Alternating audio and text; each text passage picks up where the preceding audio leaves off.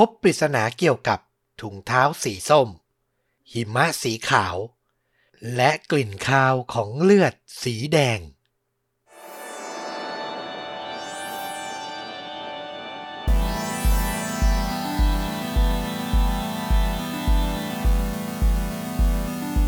วัสดีครับ สวัสดีครับค่าจริงยิ่งกว่าหนังพอดแคสต์จากช่องชวนดูดะอยู่กับต้อมครับ แล้วก็ฟลุกครับ กับหนึ่งเหตุการณ์ฆาตกรรม พร้อมการแนะนำภาพยนตร์ที่มีเนื้อหาใกล้เคียงกับเรื่องจริง ที่เรากำลังจะถ่ายทอด ขออภัยคุณผู้ฟังทุกท่านไว้ก่อนเลย ช่วงนี้ขออภัยบ่อยมาก เนื่องมาจากภารกิจงานประจำหลาย ๆ ท่าน ตามสเตตัสตามโซเชียลมีเดียของชนดูดาอยู่ ก็น่าจะพอรู้ว่าทั้งต้อมทั้งฟลุกนี่ ภารกิจรัดตัวจริง ๆ โดยเฉพาะช่วงนี้ต้อมก็ตีตื้นฟลุกมาแล้วแหมงานยุ่งพอๆกันเลยนะครับ จากตอนปกติที่ลงจันทร์กับพฤหัส นี่เลยมาจนวันเสาร์สุดสัปดาห์แล้ว ยังมาเลทกันอยู่เลย ต้องขออภัยจริง ๆ นะครับ ก็ขอแจ้งคุณผู้ฟังแฟนรายการไว้ล่วงหน้าเลยแล้วกันว่าช่วงนี้อาจจะเป็นอย่างนี้ไปสักพัก ก็คืออาจจะไม่ได้ลงตรงวันจันทร์กับพฤหัสที่ตั้งไว้ แต่จะพยายามมาให้ได้สัปดาห์ละ 2 ตอนเหมือนเดิมเนาะแต่อาจจะมีเลทมีเหลื่อมบ้างต้องขออนุญาตเกริ่นไว้ล่วงหน้าเลย จะได้ไม่ผิดหวังกันเนาะ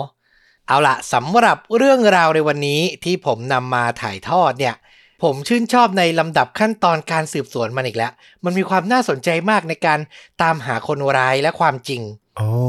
เป็นแนวสืบสวนก็จะมุมมองของทางนักสืบเป็นหลักเนาะเราว่าน่าสนใจเหมือนกัน ใช่แล้วก็ในเรื่องราวมันมีการพลิกไปพลิกมา ต้องใช้เวลานานกว่าจะหาคำตอบที่ลงตัวได้ แล้วมันก็มีหลักฐานสำคัญชิ้นหนึ่งที่ส่งผลต่อคดีมากทีเดียวอืม นะครับ ก็อยากให้ฟังด้วยความตั้งใจกันนิดนึง ผมจะพยายามสรุปเรื่องราว เป็นระยะระยะจะได้ไม่สับสนกันเนาะขออนุญาตให้ระดับความรุนแรงไว้ก่อน ก็ไม่ได้โหดร้ายอะไรมาก ไม่ได้มีการลงดีเทลอะไรมาก ให้ไว้สัก 3 ประมาณนี้แล้วกัน เรื่องราวในวันนี้เนี่ยมันเกิดขึ้นที่เมืองที่ชื่อว่า b r e c k e n r i d g e รัฐโคโลราโดครับ ประเทศสหรัฐอเมริกา จินตนาการภาพก่อน มันเป็นเมืองเล็ก อยู่ทางภาคกลางของประเทศ เอ็นไปทางฝั่งตะวันตกเล็กน้อยนะครับ เมืองเบร k เ n ลิชเนี่ยมีเทือกเขาใหญ่อย่างเทือกเขาร็อกกี้พาดผ่าน หลายๆ คนน่าจะเคยได้ยินชื่อเนาะเทือกเขาร็อกกี้นี่ก็คือ ต่อเนื่องมาตั้งแต่แคนาดาลงมาทางใต้พาดผ่านสหรัฐอเมริกา ไปจนเกือบถึงเม็กซิโกเลยนะ คือไกลมากระยะทางเนี่ยประมาณ 4,000 กว่ากิโลเมตร เป็นเทือกเขายาวๆเลย แล้วก็มียอดเขาสูงที่นักปีนเขาในสหรัฐเนี่ยชอบไปผจญภัย ไปตะลุยปีนป่ายกันให้ถึงยอดอะอ่า มีเยอะเลยนะครับ ซึ่งเมืองเบร k เ n นลิชเนี่ยพออยู่ในบริเวณที่มีเทือกเขานี้ตัดผ่านก็เลยทำให้กลายเป็นเมืองที่เหล่านักปีนเขาเนี่ยมารวมตัวกันอยู่พอสมควร รวมถึงมีรีสอร์ทสำหรับเล่นสกีอยู่ด้วย แต่ต้องบอกว่าเป็นเมืองไม่ใหญ่นะ ประชากรเพียง 1,200 คนเท่านั้นเอง นึกภาพเมืองเล็กๆ แล้วก็มีหิมะปกคลุมนะครับ ย้อนกลับไปเรื่องราวมันเกิดขึ้นในปี 1982 ครับ มีสุภาพสตรีคนหนึ่งอายุ 29 ปี ชื่อว่าบ๊อบบี้โจโอเบอร์โฮเซอร์ เธอกับสามีที่มีชื่อว่าเจฟโอเบอร์โฮเซอร์ได้ย้ายมาจากเมืองเกิดถิ่นเกิดในรัฐวิสคอนซินมาเริ่มต้นใช้ชีวิตใหม่ที่เมืองอัลมา ซึ่งอยู่ทางใต้ของเมืองเบร k เ n นลิชที่ผมแนะนำไปเนี่ยเล็กน้อย ใช้เวลาเดินทางระหว่างสองเมืองเนี้ยประมาณครึ่งชั่วโมงเท่านั้น สามีภรรยาคู่นี้ มีนิสัยเหมือนกันอย่างหนึ่งคือ มีความรักอิสระครับ ใช้คำจำกัดความในยุคนั้นให้เข้าใจง่าย ๆ ก็คือทั้งคู่เนี่ย เป็นฮิปปี้อืมบุปผาชน เสรีชน ไม่ค่อยสนใจใช้ชีวิตในสังคมที่มันมีกฎเกณฑ์เคร่งครัดมากนัก ชอบใช้ชีวิตอิสระตามป่าเขา ไม่ชอบให้ใครมาบังคับประมาณนั้นนะนะครับอืมก็เริ่มต้นวัฒนธรรมนี้มาจากปี 70 เนาะแต่ว่าปี 80 ก็ยังมีกลุ่มนี้อยู่เหมือนกัน ค่อนข้างเยอะด้วยในอเมริกาอืมใช่ และนั่นแหละความเป็นฮิปปี้ของทั้งคู่ก็เลยทำให้ตัดสินใจมาอยู่ที่เมืองเล็ก ๆ ที่ล้อมรอบไปด้วยเทือกเขาอย่างเมืองนี้นะครับ มันก็เต็มไปด้วยธรรมชาติเนาะสามีอย่างเจฟเนี่ยเลือกทำอาชีพอิสระครับ เป็นช่างรับซ่อมเครื่องใช้ไฟฟ้า ส่วนบ๊อบบี้โจผู้เป็นภรรยาเนี่ยก็ทำงานเป็นพนักงานต้อนรับของบริษัทอสังหาริมทรัพย์แห่งหนึ่ง ซึ่งตั้งอยู่ในเมืองเบร k เ n นลิชกิจวัตรประจำวันของเธอในช่วงเช้า ก็จะอาศัยเดินทางออกจากบ้านไปที่ทำงาน ด้วยการโบกรถครับ โบกรถเข้าไปในเมือง ผมน่าจะเคยเล่าหลายเคสแล้วในช่วงยุค 80 70 ในอเมริกา การอาศัยคนทั่วไปด้วยการโบกรถเนี่ยเป็นเรื่องที่ปกติมากๆ เหมือนผู้คนยังมีความใส่ซื่อและยังเชื่อใจกันอยู่ มากพอสมควร โดยเฉพาะในย่านชนบทอย่างในเมืองนี้นะครับ การโบกรถก็ยิ่งทำกันเป็นแบบปกติบ๊อบบี้โจซึ่งก็เป็นฮิปปี้อยู่แล้วใช้ชีวิตอิสระอยู่แล้ว ก็ทำเป็นกิจวัตรเลย ขนาดวันที่อากาศเนี่ยหนาวเหน็บจนถึงติดลบนะบ๊อบบี้โจเนี่ยก็ยังออกมาโบกรถอยู่ แต่ทว่าเรื่องราวสำคัญเนี่ยมันเกิดขึ้นในวันที่ 6 มกราคม ปี 1982 ครับ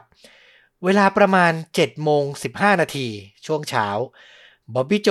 ก็ออกมาจากบ้านมาโบกรถไปทำงานตามปกติ จนกระทั่งถึงเวลาประมาณ6โมงเย็นเลิกงานได้สักพักแล้ว อยู่ดีๆ เธอก็โทรศัพท์กลับมาบอกสามีอย่างเจฟ ที่เขาอยู่ที่บ้านว่า เนี่ย ฉันอาจจะกลับบ้านช้าหน่อยนะ แต่ใกล้จะกลับแล้วล่ะ ตอนนี้เนี่ยอยู่ที่ผับฉลองอยู่กับเพื่อนร่วมงานอืมเหตุผลก็คือเธอเนี่ยได้เลื่อนตำแหน่ง ก็เป็นช่วงต้นปีเนอะ6มกราคม ก็อาจจะเพิ่งรู้ข่าวดีทราบข่าวดีก็เลยฉลองกัน แต่เธอก็บอกสามีเป็นมั่นเป็นบอกเลยนะว่าเนี่ยไม่ต้องห่วงนะ เจฟผู้เป็นสามีก็เลยตอบรับ เขาก็ไม่ได้คิดว่ามันจะมีอะไรผิดปกติครับ ก็ใช้ชีวิตอยู่ในบ้านจนกระทั่งพลอยหลับไป ตื่นมาอีกทีเวลาเลยเที่ยงคืนไปเล็กน้อย ปรากฏว่าบ๊อบบี้โจยังไม่กลับบ้านครับอืมนั่นแหละเจฟถึงเริ่มวิตกกังวล เขารีบออกจากบ้านขับรถของตัวเองเนี่ย ไปที่บ้านของเพื่อนบ๊อบบี้โจคนหนึ่ง คือระหว่างที่ภรรยาโทรมาเนี่ย ก็คงมีการไต่ถามกัน เธอก็พูดออกมาแล้วว่าเนี่ยอยู่ที่ผับกับเพื่อนมีคนนี้คนนี้มาด้วยนะ เจฟก็เลยขับรถไปที่บ้านเพื่อนคนนั้นเพื่อไปเช็คดู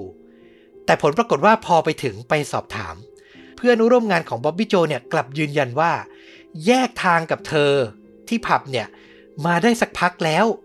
แล้วตอนนี้ก็ไม่รู้เลยว่าเธออะอยู่ที่ไหนอืมโอ้โห ผู้เป็นสามีอย่างเจฟ ได้ฟังดังนั้นก็อยู่ไม่ติดแล้วทีนี้ก็รีบไปที่สถานีตำรวจทันทีจะไปแจ้งความว่าภรรยาของเขาหายตัวไป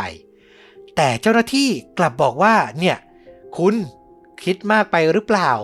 เวลาแค่แบบไม่กี่ชั่วโมงเนี่ยมันเร็วเกินไปนะ ที่จะแจ้งความแจ้งคดีคนหาย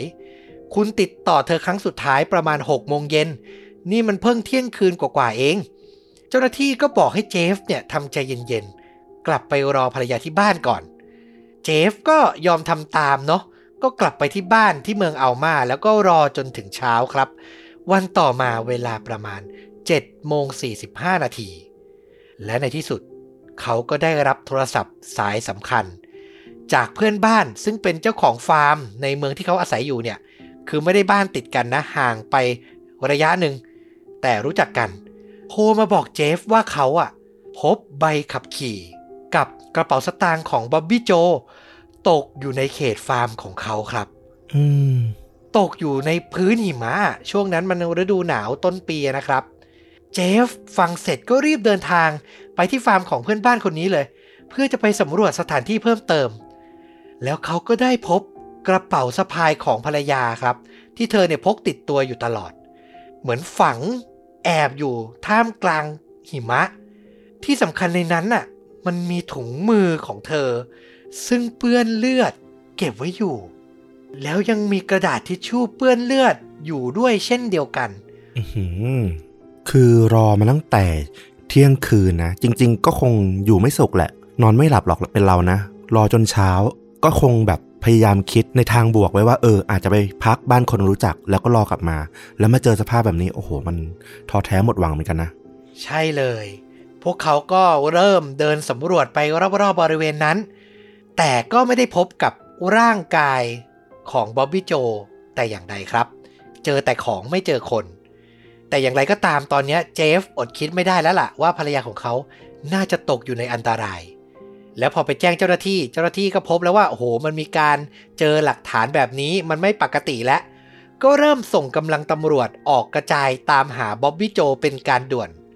ทางด้านเจฟกับเพื่อนๆในเมืองที่รู้จักกัน ก็พากันออกสำรวจบนเส้นทางสายหลักที่ใช้สัญจรไปมาที่เขาเรียกกันว่า h u s i e r Pass มันจะเป็นถนนที่คดเคี้ยวลัดล้อไปบนภูเขา บริเวณรอบๆบบ้านของเขาเนี่ยแหละนะ คือบ๊อบบี้โจอะจะเดินออกมาโบกรถริมถนนเส้นนี้เป็นประจำเลย ก็คือตามหาจากเส้นทางที่เธอใช้ในชีวิตประจำวันว่าอย่างนั้นเถอะ และในที่สุดเวลาประมาณบ่ายสามโมงในวันเดียวกันนั้น เจฟกับเพื่อนๆ ก็ได้เจอร่างของบ๊อบบี้โจครับ นอนเสียชีวิต อยู่ริมทาง คือเดินจากถนนเนี่ยเข้าไปไม่ไกลมากนัก สภาพร่างของเธอยังคงสวมเสื้อผ้าอยู่ครบ ข้อมือข้างหนึ่ง มันมีซิปไทายอะสายรัดพลาสติกอะรัดไว้อยู่อืมคือเหมือนข้อมือเธอถูกรัดไว้ด้วยกันสองมือ แล้วเกิดสะบัดหลุดหรือโดนตัดให้มันขาดแล้วมันยังคาอยู่ที่ข้อมือข้างหนึ่ง แล้วที่สำคัญกว่านั้นสาเหตุการเสียชีวิตก็คือ ที่บริเวณหน้าอกของเธอ มีบาดแผลถูกจ่อยิงหนึ่งนัดครับ คือเจ้าหน้าที่ตำรวจมาดูบาดแผลก็ยืนยันได้เลยว่ามันเป็นการยิงแบบระยะประชิดมากๆ และพอตรวจสอบลงรายละเอียดลึกลงไป ก็ไม่ได้เจอการถูกล่วงละเมิดทางเพศแต่อย่างใด หลักฐานเพิ่มเติมก็คือในบริเวณใกล้เคียงร่างของเธอนั้น เจ้าหน้าที่พบพวงกุญแจบ้าน ที่สามีอย่างเจฟเนี่ยทำให้เธอเป็นพิเศษตกอยู่ คือเขาก็เป็นช่างฝีมืออยู่แล้ว ก็ทำพวงกุญแจให้ภรรยา ที่สำคัญก็คือมันมีหลักฐานชิ้นหนึ่งที่ตกอยู่ใกล้กัน แต่มันยังคงเป็นปริศนาว่า มาอยู่ใกล้ๆร่างของบ๊อบบี้โจได้อย่างไร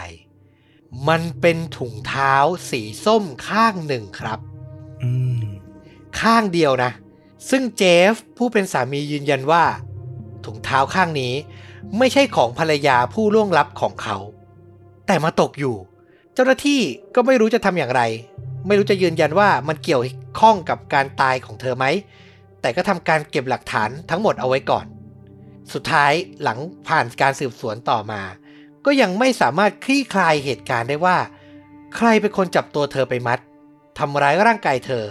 รวมถึงจ่อยิงเธอที่หน้าอกจนเสียชีวิตอย่างโหดร้ายทารุณ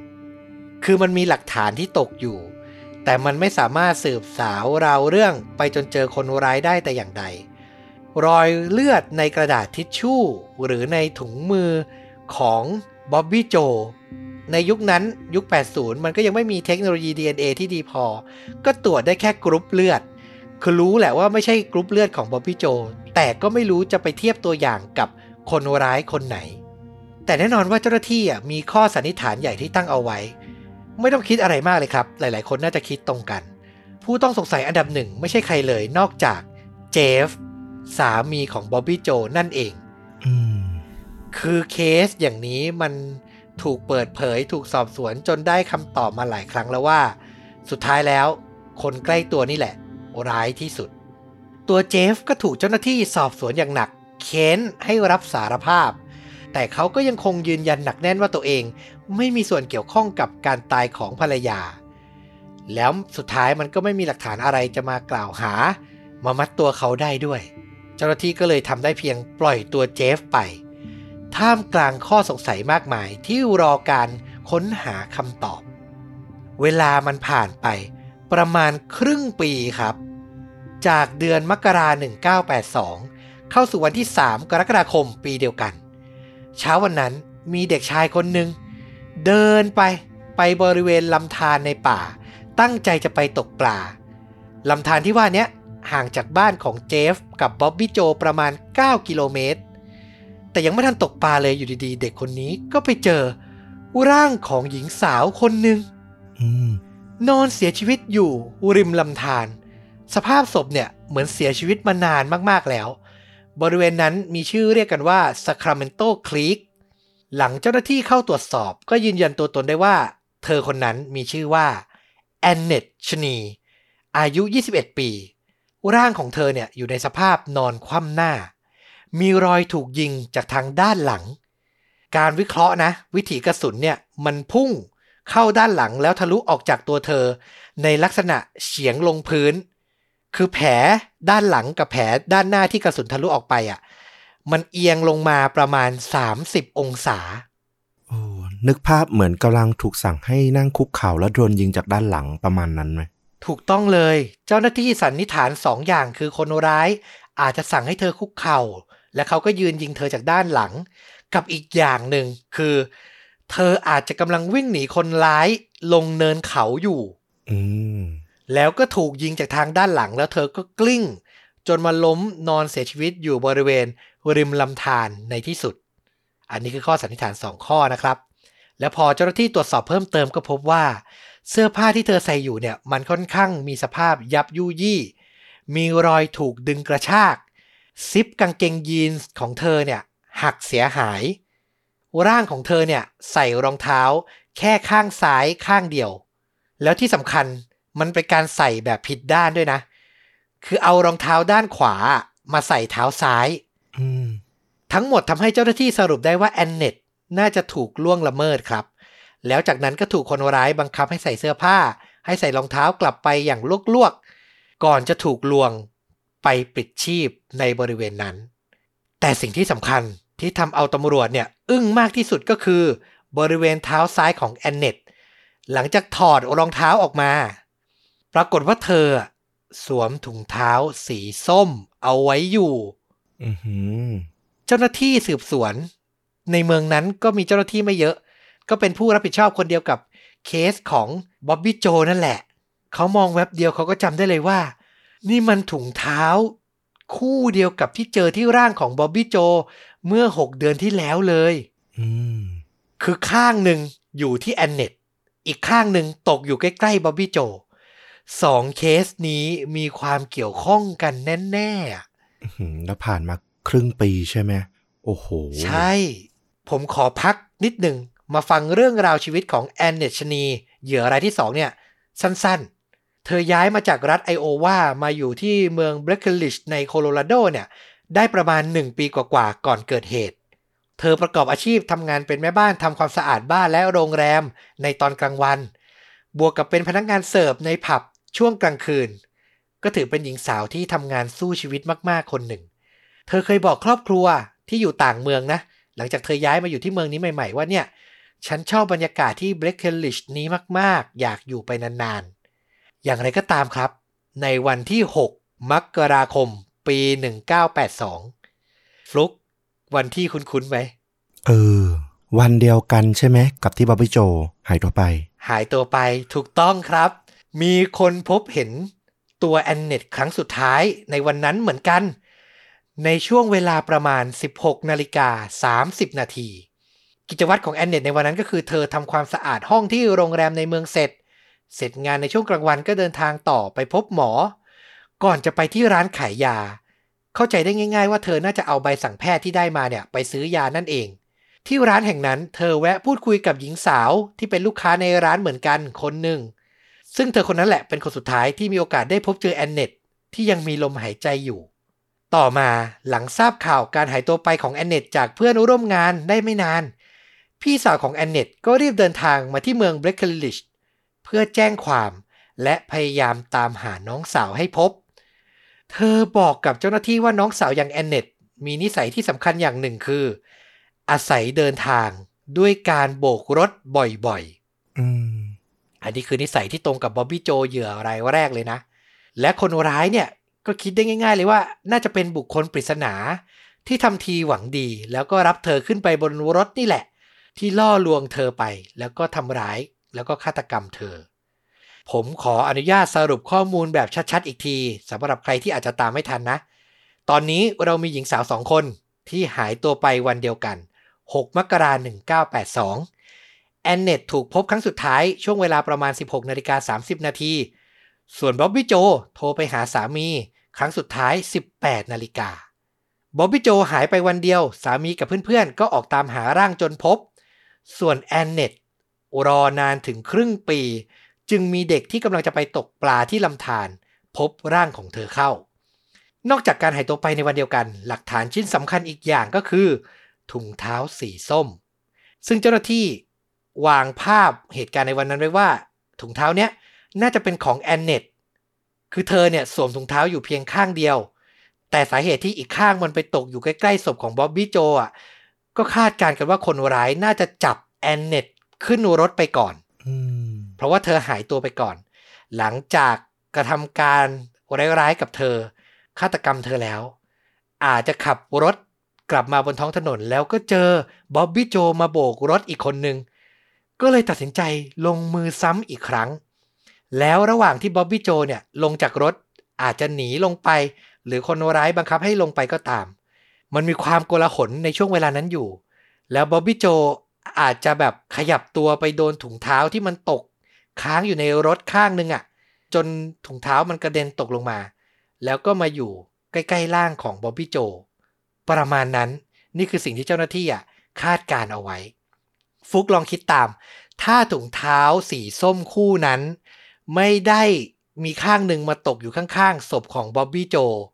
สองเคสนี้อาจจะไม่มีทางถูกโยงว่าเกี่ยวข้องกันเลยนะ ไม่มีทางเลยเอาจริงใช่ไหมๆอืมแม้จะหายตัวไปวันเดียวกันในเมืองเดียวกัน แต่มันคือคนละที่ แล้วมันไม่มีหลักฐานว่าทั้งคู่จะมาเกี่ยวข้องกันได้เลย นอกจากถุงเท้าคู่นี้เท่านั้นน่ะ ถือว่าเป็นเบาะแสสำคัญที่ทำให้ตำรวจ สามารถมีหนทางในการค้นหาคำตอบได้ต่อ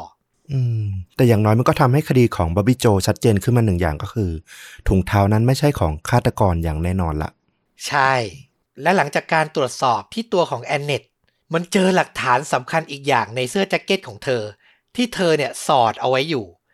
มันเป็นนามบัตรครับ ของชายคนหนึ่งที่ชื่อว่าเจฟโอเบอร์โฮเซอร์เฮ้ยจำได้ใช่ไหมครับ เขาคือสามีของบ๊อบบี้โจ นามบัตรมาอยู่ในเสื้อแจ็คเก็ตของแอนเนตเหยื่อรายที่สองด้วย โอ้โห คือนี่ภรรยาตาย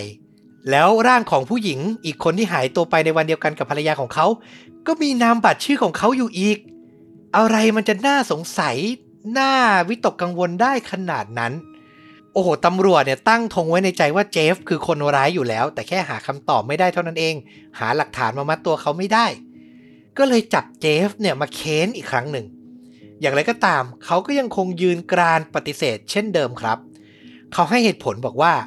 ในช่วงเดือนพฤศจิกายนปี 1981 ก็คือประมาณ 2 เดือนก่อนเกิดเหตุ เขาเนี่ยเคยขับรถ แล้วก็ไปเจอแอนเนตยืนโบกรถอยู่ แล้วเขาก็เลยรับเธอขึ้นมา ก็คืออาสาไปส่งอืมจากนั้นพอคุยกันไปกันมาบนรถก็มอบนามบัตรให้เธอไป เขาก็บอกว่าตัวเองอะเป็นช่างไฟเนาะก็ให้นามบัตรคนไปทั่วแหละ เมืองเนี่ยมันก็เล็กแค่นี้ ผมเจอใครผมก็ให้หมด คือจะมองว่ามัน make sense ว่ามันก็เป็นเหตุเป็นผลก็ได้ แต่จะมองว่ามันจะบังเอิญอะไรขนาดนั้นก็ได้ถูกไหม แต่ปกติคุณต้อม คุณได้รับนามบัตรมาคุณจะเก็บไว้ในเสื้อถึง 2 เดือนเลยเหรอ ก็มองได้สองแบบอีกว่า คือเจฟโกหก หรืออีกอย่างหนึ่งคือ แอนเนตอาจจะไม่ได้สนใจอะไรอะคือ ก็หมกหมกๆไว้ก็เป็นได้หรือเปล่าอืมคือมันก็คิดได้หลายทางจริง ๆ ครับ แต่แน่นอนแหละ คนที่ติดตามคดีฆาตกรรมมาเยอะๆ แบบผมแบบฟลุก หรือแบบคุณผู้ฟังช่องเรา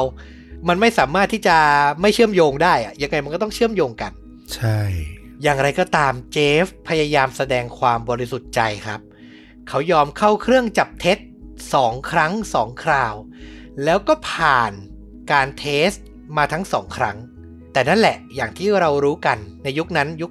80 เครื่องจับเท็จก็ไม่ได้เที่ยงตรงร้อยเปอร์เซนต์เทคโนโลยีที่มันเที่ยงตรงที่สุดก็คงหนีไม่พ้นเทคโนโลยีการตรวจสอบ DNA ซึ่งในยุคนั้นผมย้ำอีกทีมันก็ยังไม่ได้รับการพัฒนาเท่ายุคปัจจุบัน สุดท้าย คดีการฆาตกรรมหญิงสาวสองคนในเมืองเดียวกัน วันเดียวกัน ก็กลายเป็นปริศนา หาตัวคนร้ายมารับการลงโทษไม่สำเร็จครับอืมแต่เวลามันผ่านไปฟลุ๊คเชื่อไหม ถึงวันที่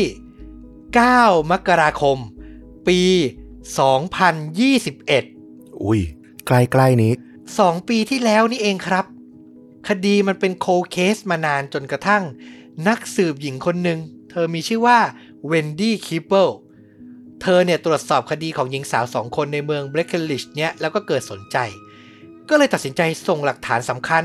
ที่พบใกล้ๆร่างของบ๊อบบี้โจที่ประกอบไปด้วยถุงมือเปื้อนเลือดของเธอรวมไปถึงกระดาษทิชชู่เปื้อนเลือดเนี่ยส่งไปเข้าห้องแลบใช้กระบวนการนิติวิทยาศาสตร์ในปัจจุบัน เพื่อตรวจสอบว่าเลือดในที่เกิดเหตุในวันนั้น มันใกล้เคียงกับคนร้ายในฐานข้อมูลของรัฐบาลบ้างหรือไม่ ผมเล่าไปหลายตอนแล้วแต่ขออนุญาตทวนอีกทีสำหรับใครที่อาจจะไม่ได้มีความรู้ในจุดนี้ ก็คือในสหรัฐอเมริกาตามรัฐต่างๆ เขาจะมีฐานข้อมูลอาชญากร ผู้ที่เคยก่อเหตุล่วงละเมิดอะไรอย่างเงี้ยนะครับ มีตัวอย่าง DNA เก็บไว้ แล้วก็สามารถนำ DNA ที่คดีที่เป็นปริศนาเนี่ยมาตรวจสอบเทียบกับดัตต้าเบสกับฐานข้อมูลนี้ได้เผื่อจะเจอตัวคนร้ายว่าอย่างนั้นเถอะ แต่ต้องบอกว่าสำหรับเคสนี้เนี่ยมันไม่ใช่กระบวนการที่ทำกันง่าย ๆนะ หลักฐานเนี่ยมันเก็บไว้ 40 กว่าปี แล้วมันก็ไม่ได้มีเทคโนโลยีหรือกรรมวิธีในการเก็บที่แม่นยำและรัดกุม และสามารถเก็บไว้ได้เป็นอย่างดีเท่ายุคนี้อีกด้วย มันต้องใช้ขั้นตอนที่สลับซับซ้อนในการสกัด DNA ออกมามากๆ แล้วกรรมวิธีกระบวนการในครั้งนี้บอกเลยว่า มันไม่ได้แบบเป็นการฟันธงร้อยเปอร์เซ็นคือชื่อที่ปรากฏขึ้นมาเนี่ยอาจจะใช่หรือไม่ใช่ก็ได้ ต้องไปตรวจสอบอย่างเข้มข้นกันอีกครั้งหนึ่ง สุดท้ายเจ้าหน้าที่นิติวิทยาศาสตร์ ก็ยืนยันชื่อมาให้นักสืบเวนดี้สองชื่อครับ ได้แก่อลัน ลีฟิลิป และอีกคนคือบรูซ ฟิลิปอืมไม่มีชื่อเจฟนะ ทั้งสองคนที่เจ้าหน้าที่นิติวิทยาศาสตร์ บอกขึ้นมาเนี่ยเป็นพี่น้องกันนามสกุลฟิลิปเหมือนกัน แล้วก็มีสิทธิ์เป็นคนร้ายได้เหมือนกันทั้งคู่ นักสืบเวนดี้เริ่มสืบสวนคนพี่อย่างบรูซก่อน เขาเนี่ยยืนยันเลยว่าตัวเองเนี่ยไม่เคยอาศัยหรือเดินทางไปที่โคโลราโด ซึ่งเป็นที่เกิดเหตุแต่อย่างใด แต่เขา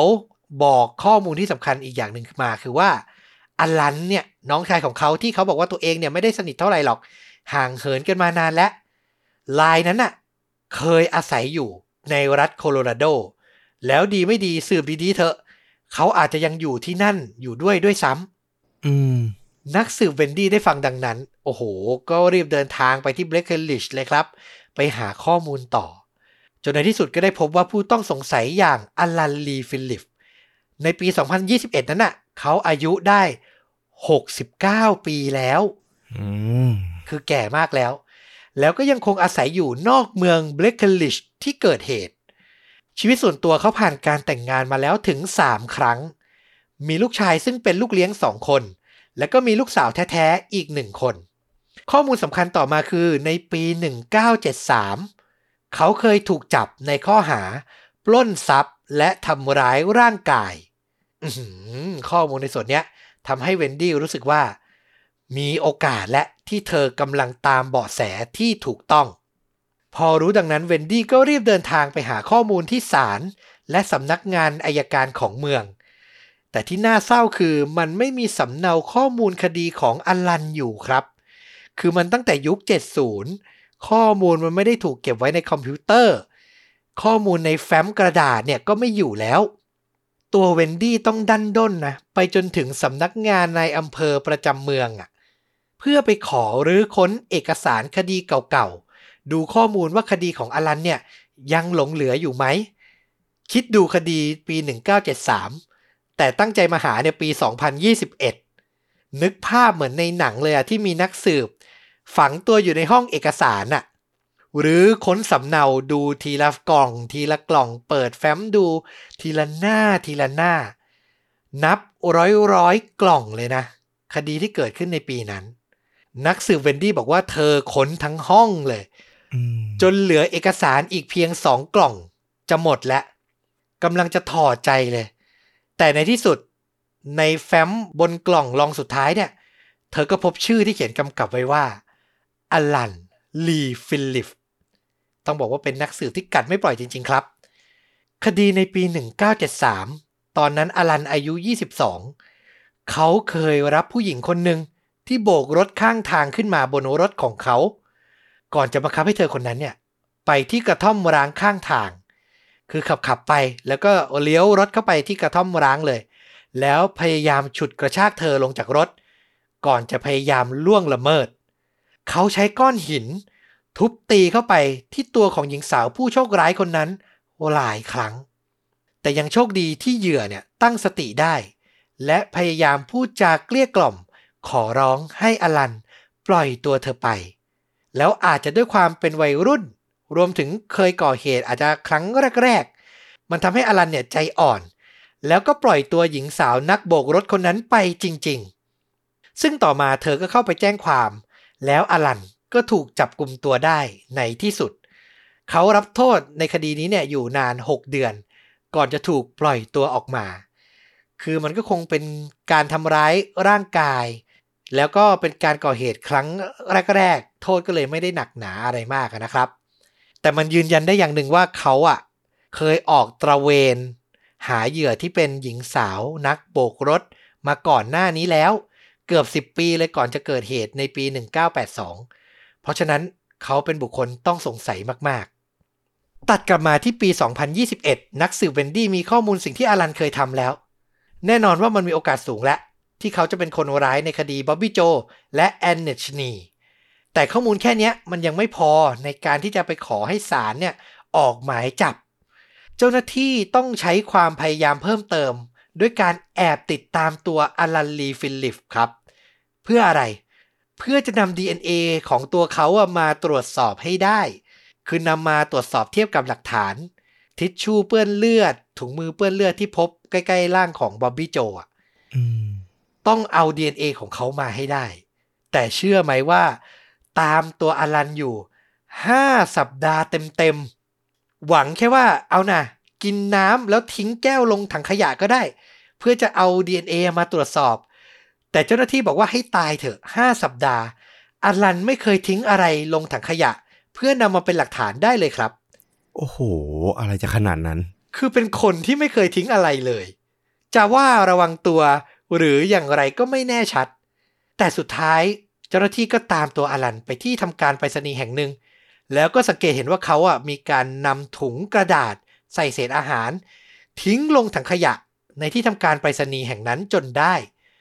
สุดท้ายเจ้าหน้าที่ก็เลยได้นำตัวอย่างน้ำลายของเขาไปตรวจสอบยืนยัน ผลออกมาตรงกับเลือดที่เจอใกล้ๆร่างของบ๊อบบี้โจร้อยเปอร์เซ็นต์เลยครับอลันลีฟิลิป คือคนร้ายตัวจริงอะผมบอกเลยว่าผมศึกษาเรื่องนี้อ่านเรื่องนี้มาในหัวผมคือ สามีเป็นคนร้ายสามีเป็นคนร้ายตลอด นั่นน่ะสิแต่ว่าก็มีความรู้สึกว่าที่ตำรวจต้องจับเข้าเครื่องจับเท็จใช่ไหมสองครั้งด้วยกันเนี่ย ก็เท่ากับว่าตำรวจเองไม่มีหลักฐานอื่นที่จะมัดตัวเขาในมือเลย รวมถึงอาจจะเรื่องของพยานด้วย ไม่มีพยานคนไหนที่จะสามารถชี้นำหรือซักทอดไปถึงเขาได้ อันนี้ก็ต้องยอมรับนะว่า เออ คุณเจฟที่เป็นสามีเองก็โชคดีนะ ถ้าอยู่ในบางสังคมหรือในบางช่วงเวลาของยุคสมัย ที่ตำรวจจับแพ้เอาดื้อเนี่ยก็จับยัดข้อหาได้เลยเหมือนกันนะ เพราะว่าเราว่าไอ้ตัวนามบัตรที่อยู่ในร่างของแอนเนตหรือความสัมพันธ์ที่เกี่ยวข้องกับตัวคุณบ๊อบบี้โจอะมันก็ชวนให้สงสัยจริง ๆ นั่นแหละอย่างที่ต้อมบอกอถูกต้อง โชคดีที่ไม่โดนจับยัดข้อหา แต่ผมเชื่อเหลือเกินว่า สังคมที่เขาอยู่เนี่ย เขาต้องโดนตราหน้าว่ามีส่วนจากหลาย ๆ คนในสังคมแน่อืมๆนะครับ มีเกร็ดอีกเรื่องที่น่าสนใจมาก ๆ คือในคืนเกิดเหตุ 6 มกราคม 1982 นั่นน่ะ ในคืนนั้นมันมีพายุหิมะเกิดขึ้นด้วยนะ ในเมือง Breckenridge แล้วมันมีข่าวว่าผู้โดยสารบนเครื่องบินที่บินผ่านบริเวณนั้น คือบินแบบอยู่ใกล้พื้นดินแล้วล่ะ น่าจะกำลังแบบ landing อะอืม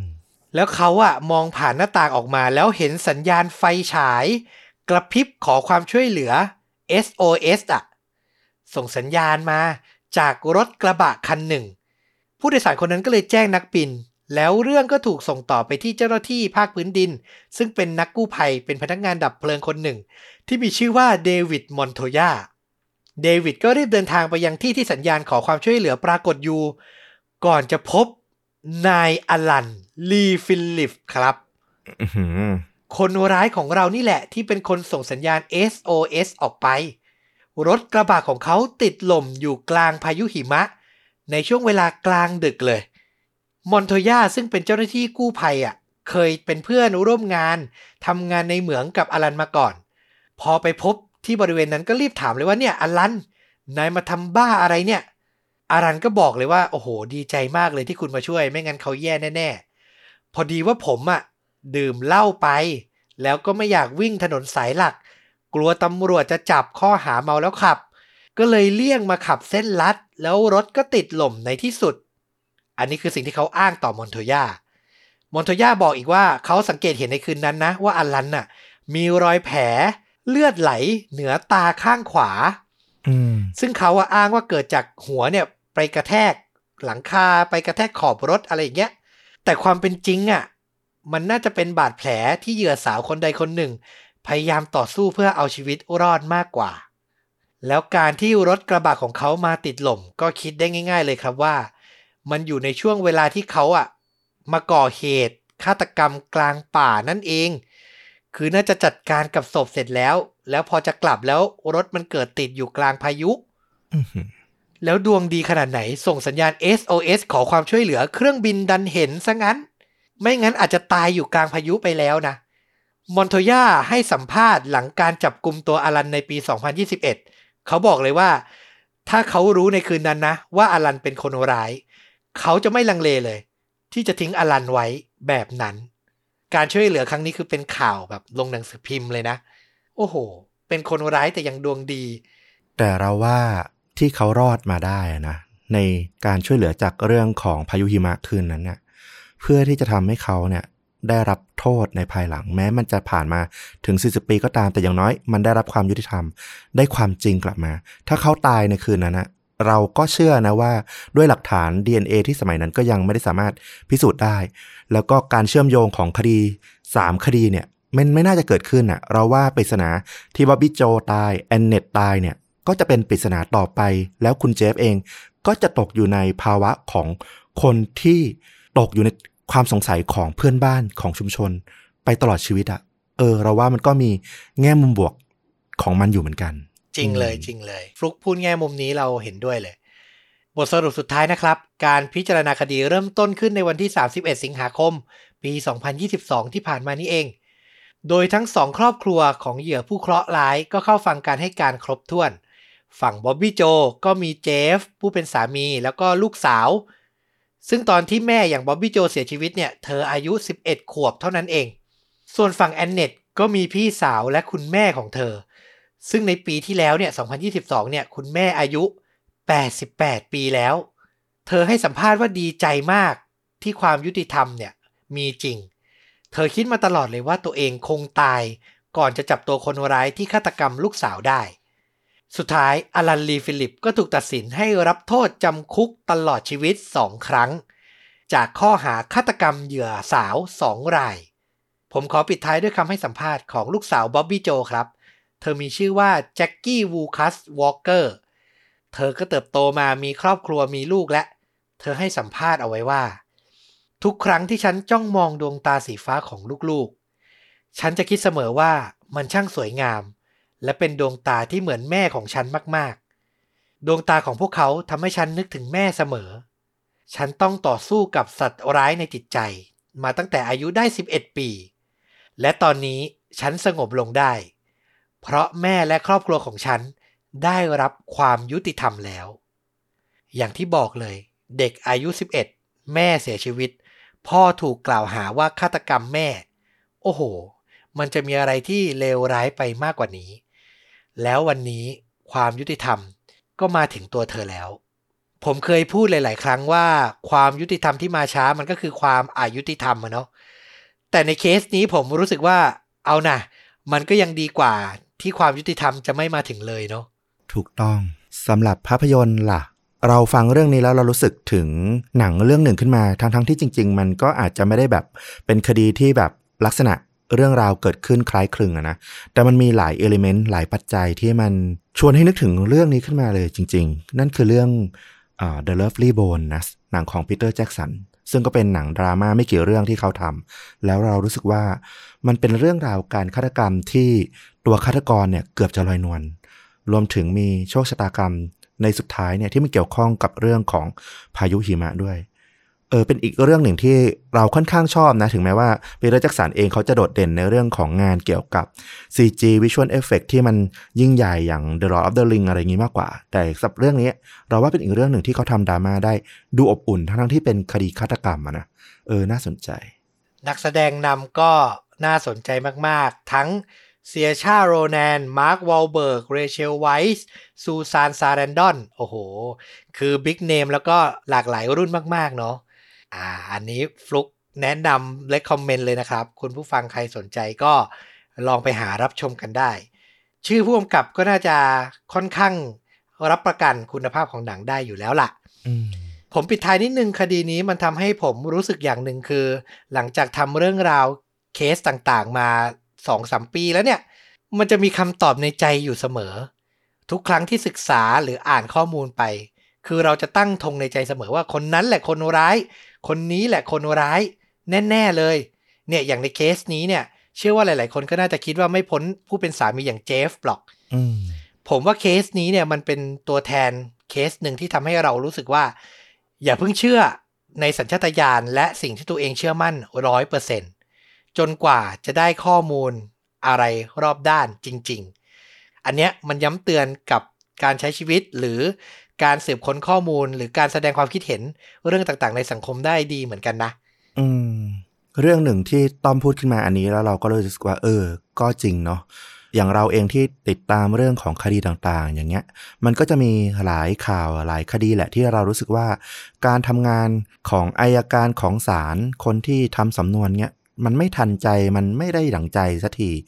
แต่ก็อย่างที่บอกอะเนาะถ้ามันไม่มีหลักฐานที่มันชัดเจนแน่นหนาพอ มันก็อาจจะเป็นการใส่ความคนที่ผิดไปก่อนก็ได้ เออ บางทีตามข่าวก็อาจจะต้องแบบ ระวังจิตใจเรานิดหนึ่งนะว่า เออ มันอาจจะไม่ได้เร็วดั่งใจเราทุกอย่างก็ต้องให้มันทำงานไปตามกระบวนการให้มันเหมาะสม ให้มันชัวร์ที่สุดว่าเราได้ตัวคนผิดจริงถูกต้องอืมเลย แต่ก็เป็นคนละเคสกับ บางอย่างบางข่าวที่หลักฐานเชิงประจักษ์ชัด